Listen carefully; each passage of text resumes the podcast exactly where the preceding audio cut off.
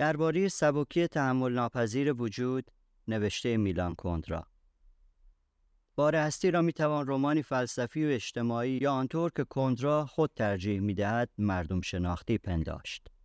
هرچند بار هستی به دلیل پس زمینه خود رومانی سیاسی نیز هست. زمینه اجتماعی تاریخی رمان وقایع چکسلواکی و دوران معروف به بهار پراگ است.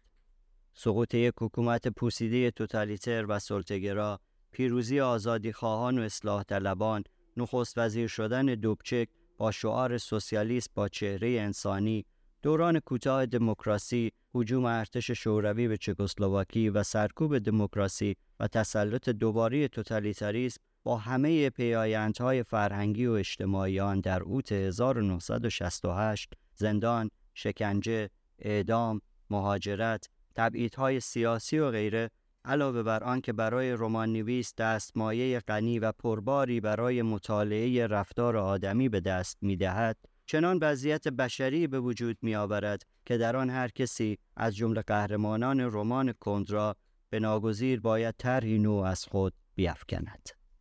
حوادث آنچنان موقعیتی را فراهم می آورند که هر انسانی باید بحران هویتی خود را به نوعی حل کند.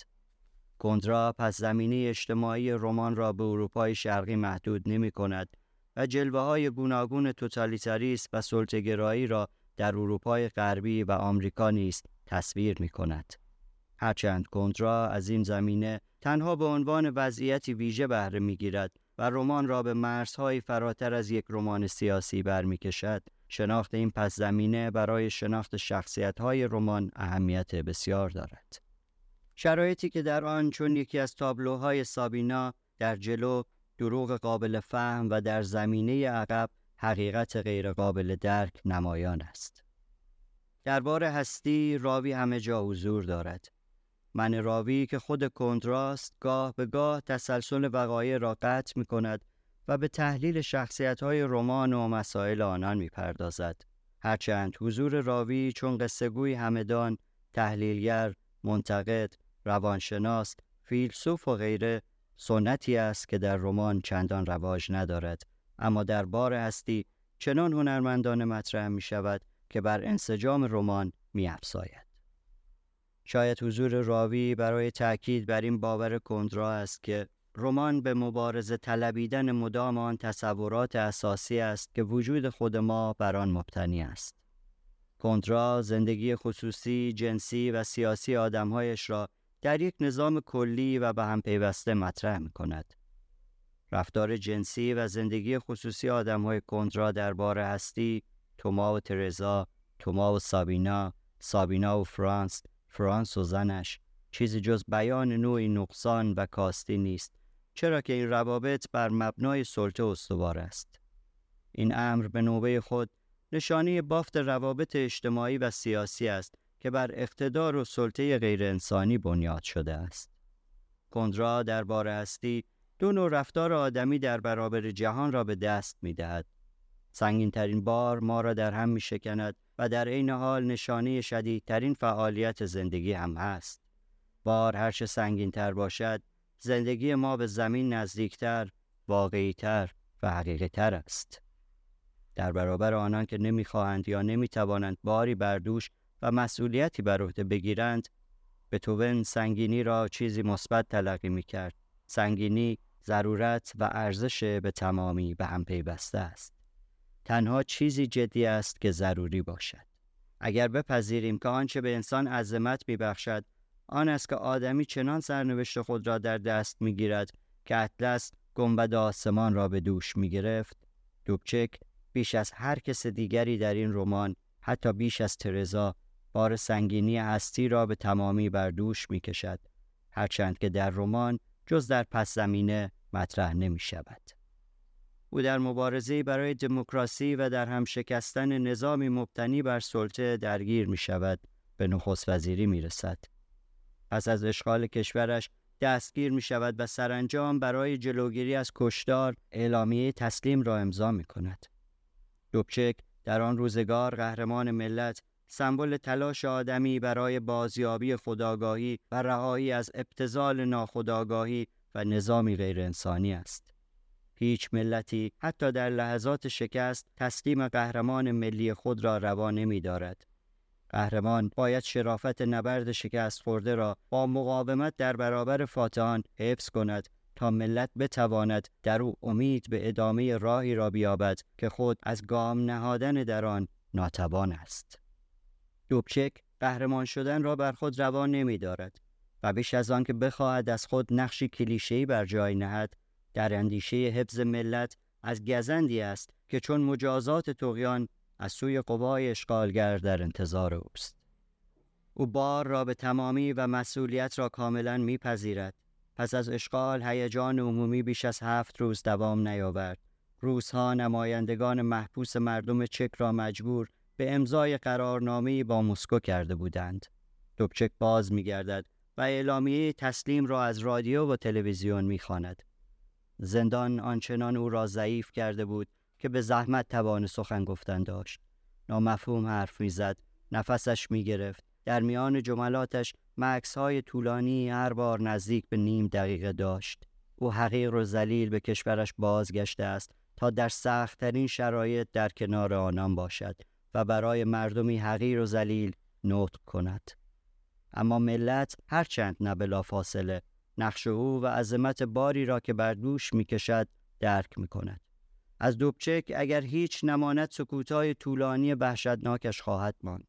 در طول این سکوتها دوبچک توانایی نفس کشیدن نداشت و در برابر ملت که خاموش به تلویزیون مینگریست از نفس افتاده بود.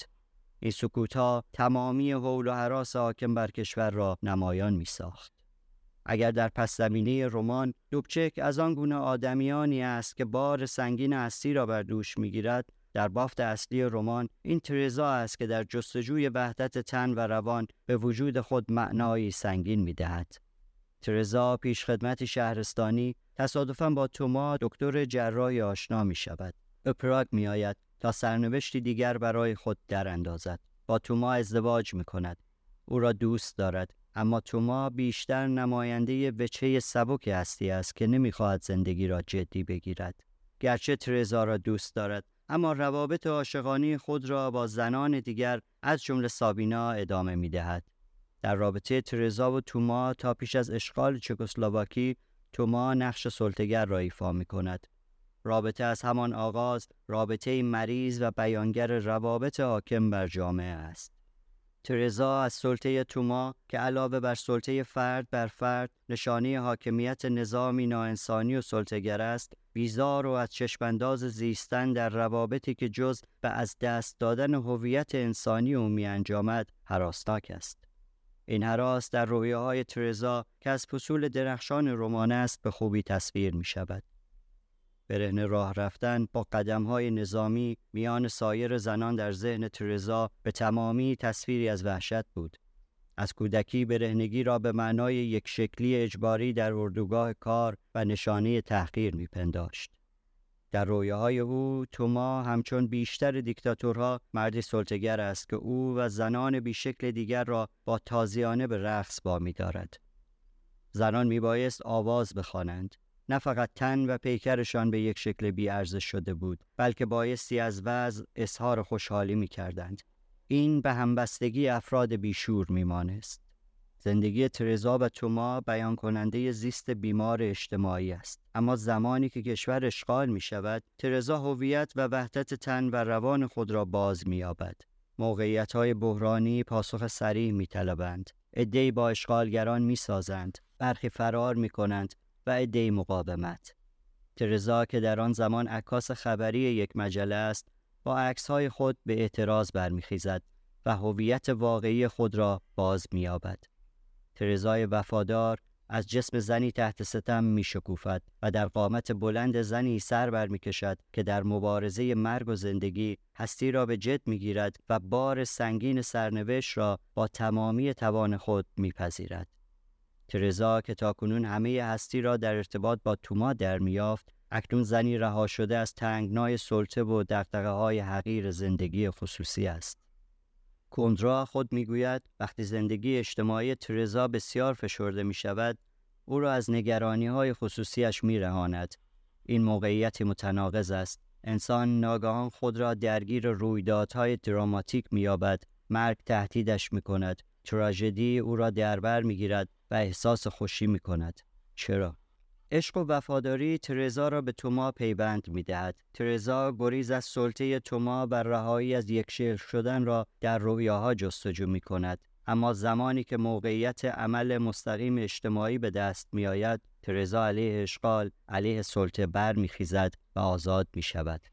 آزادی ترزا مفهومی انسانی دارد. ترزا جای خیش را در جهان و سنگینی بار هستی را یافته است. روزها به همراه زره هایشان برای او هماهنگی تن و روان برمغان آورده بودند. ماجرا پایان میپذیرد. ترزا به همراهی توما به سوئیس می رود. اما زندگی در تبعید را نمیپذیرد. او نمی‌تواند وچه سبک هستی باشد و در زندگی بیهوده مهاجران تبعیدی به جای اعتراض کردن به حضور تانک های روسی با عکسهایش گزارش مصوری از لختی ها تهیه کند. به چکسلواکی باز میگردد به جامعه ای که یا باید فریاد برآورد و مرگ خود را جلو انداخت یا سکوت کرد و جان دادن تدریجی خود را طولانی تر ساخت. در سوئیس ترزا به درکی تازه از نقش خود و ملت خود دست مییابد ضعفی که در آن وقت به نظرش تحمل ناپذیر می رسید و او را از کشورش رانده بود به ناگهان مجذوبش کرد و فهمید که او جزء اردوگاه افراد ضعیف است و درست به این دلیل که آنها ضعیف بودند و در ضمن صحبت از نفس میافتادند باید به آنها وفادار بماند. دلبستگی به ملت‌های کوچک یکی از دلمشغولی های کندرا است. مسحکی سیاه کندرا از حکمت ملل کوچک یا به گفته او وچه غلط تاریخ سرچشمه می‌گیرد. تصور او از تاریخ تصور ملت‌های ضعیفی است که همواره در معرض سلطه بیگانگان قرار داشتهاند تصوری مبتنی بر بدگمانی عمیق نسبت به تاریخ ترزا برای پذیرش سرنوشت خود به وطن باز می گردد. در یک بار کاری دست و پا می کند. توما نیز به دنبال او به چکسلواکی باز می گردد. اکنون این ترزاست که به زندگی دو نفر شکل می دهد. هر دو به روستا می روند و سرانجام به آن نوع زندگی دست می که در آن غم، شکل و خوشحالی محتوا است. خوشحالی فضای غم را کنده می کند. هرچند گریز به روستا به انگیزی رهایی از حضور همه جا حاضر دیکتاتوری توما و ترزا را سرانجام به یکدیگر پیوند می دهد. اما در واقع پایانی تلخ و نومید کننده است. ترزا و توما به رابطه انسانی دست میابند اما جهان گرداگرد آنان هنوز هم همان جهان ناانسانی و خودکامه و بیگانه است که با قدرت در شیپور سلطه خود میدمد. کندرا می‌گوید در تاریخ معاصر دوره است که در آنها زندگی به رمان‌های کافکا شباهت می‌یابد.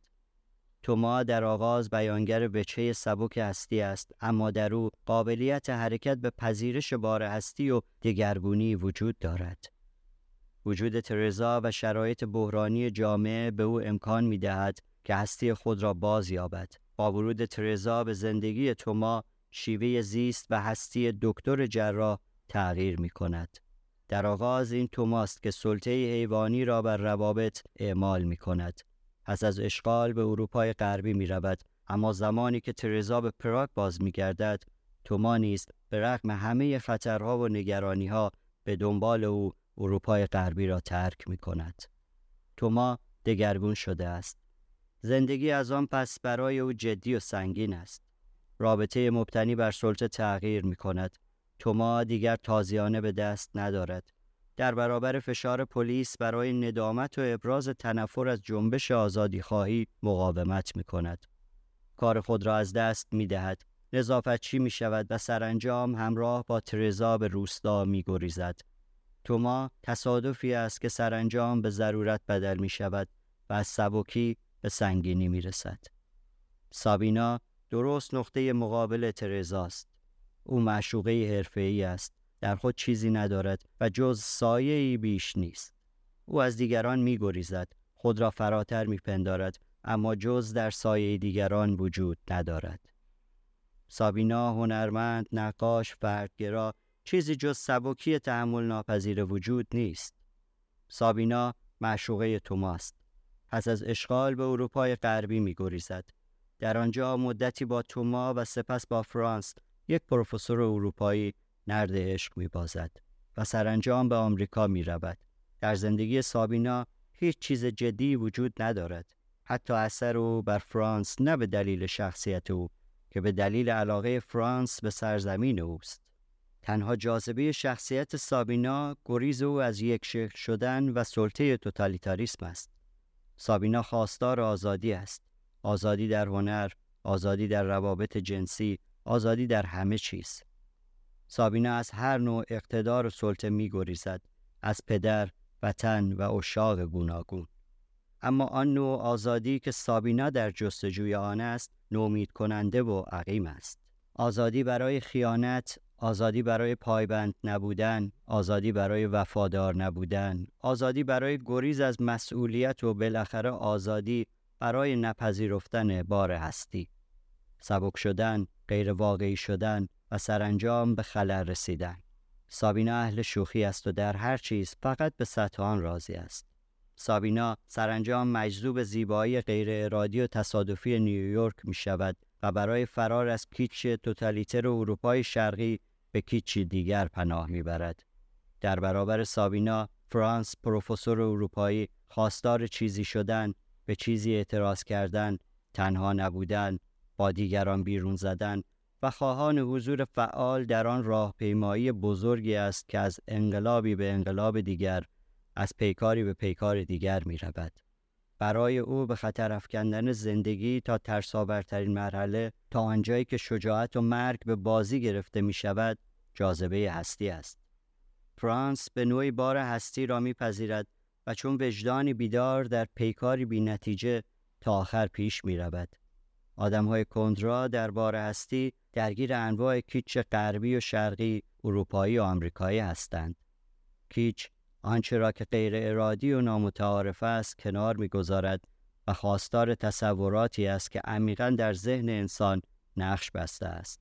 در کیچ هر گونه تظاهرات فردگرایانه هر گونه شک و تردید هر گونه تنز ترد می شود انسانها درگیر با چنین حیولایی که از درون روابط اجتماعی و اقتصادی سر برکشیده است به مبارزه‌ای برای تحقق هستی خود دست میازند و هر کس به نوعی میکوشد مرزهای محدوده های ناانسانی را به سوی فراخنای زندگی غنی انسانی با تمام جلوه های زیبا و خلاق آن بگشاید.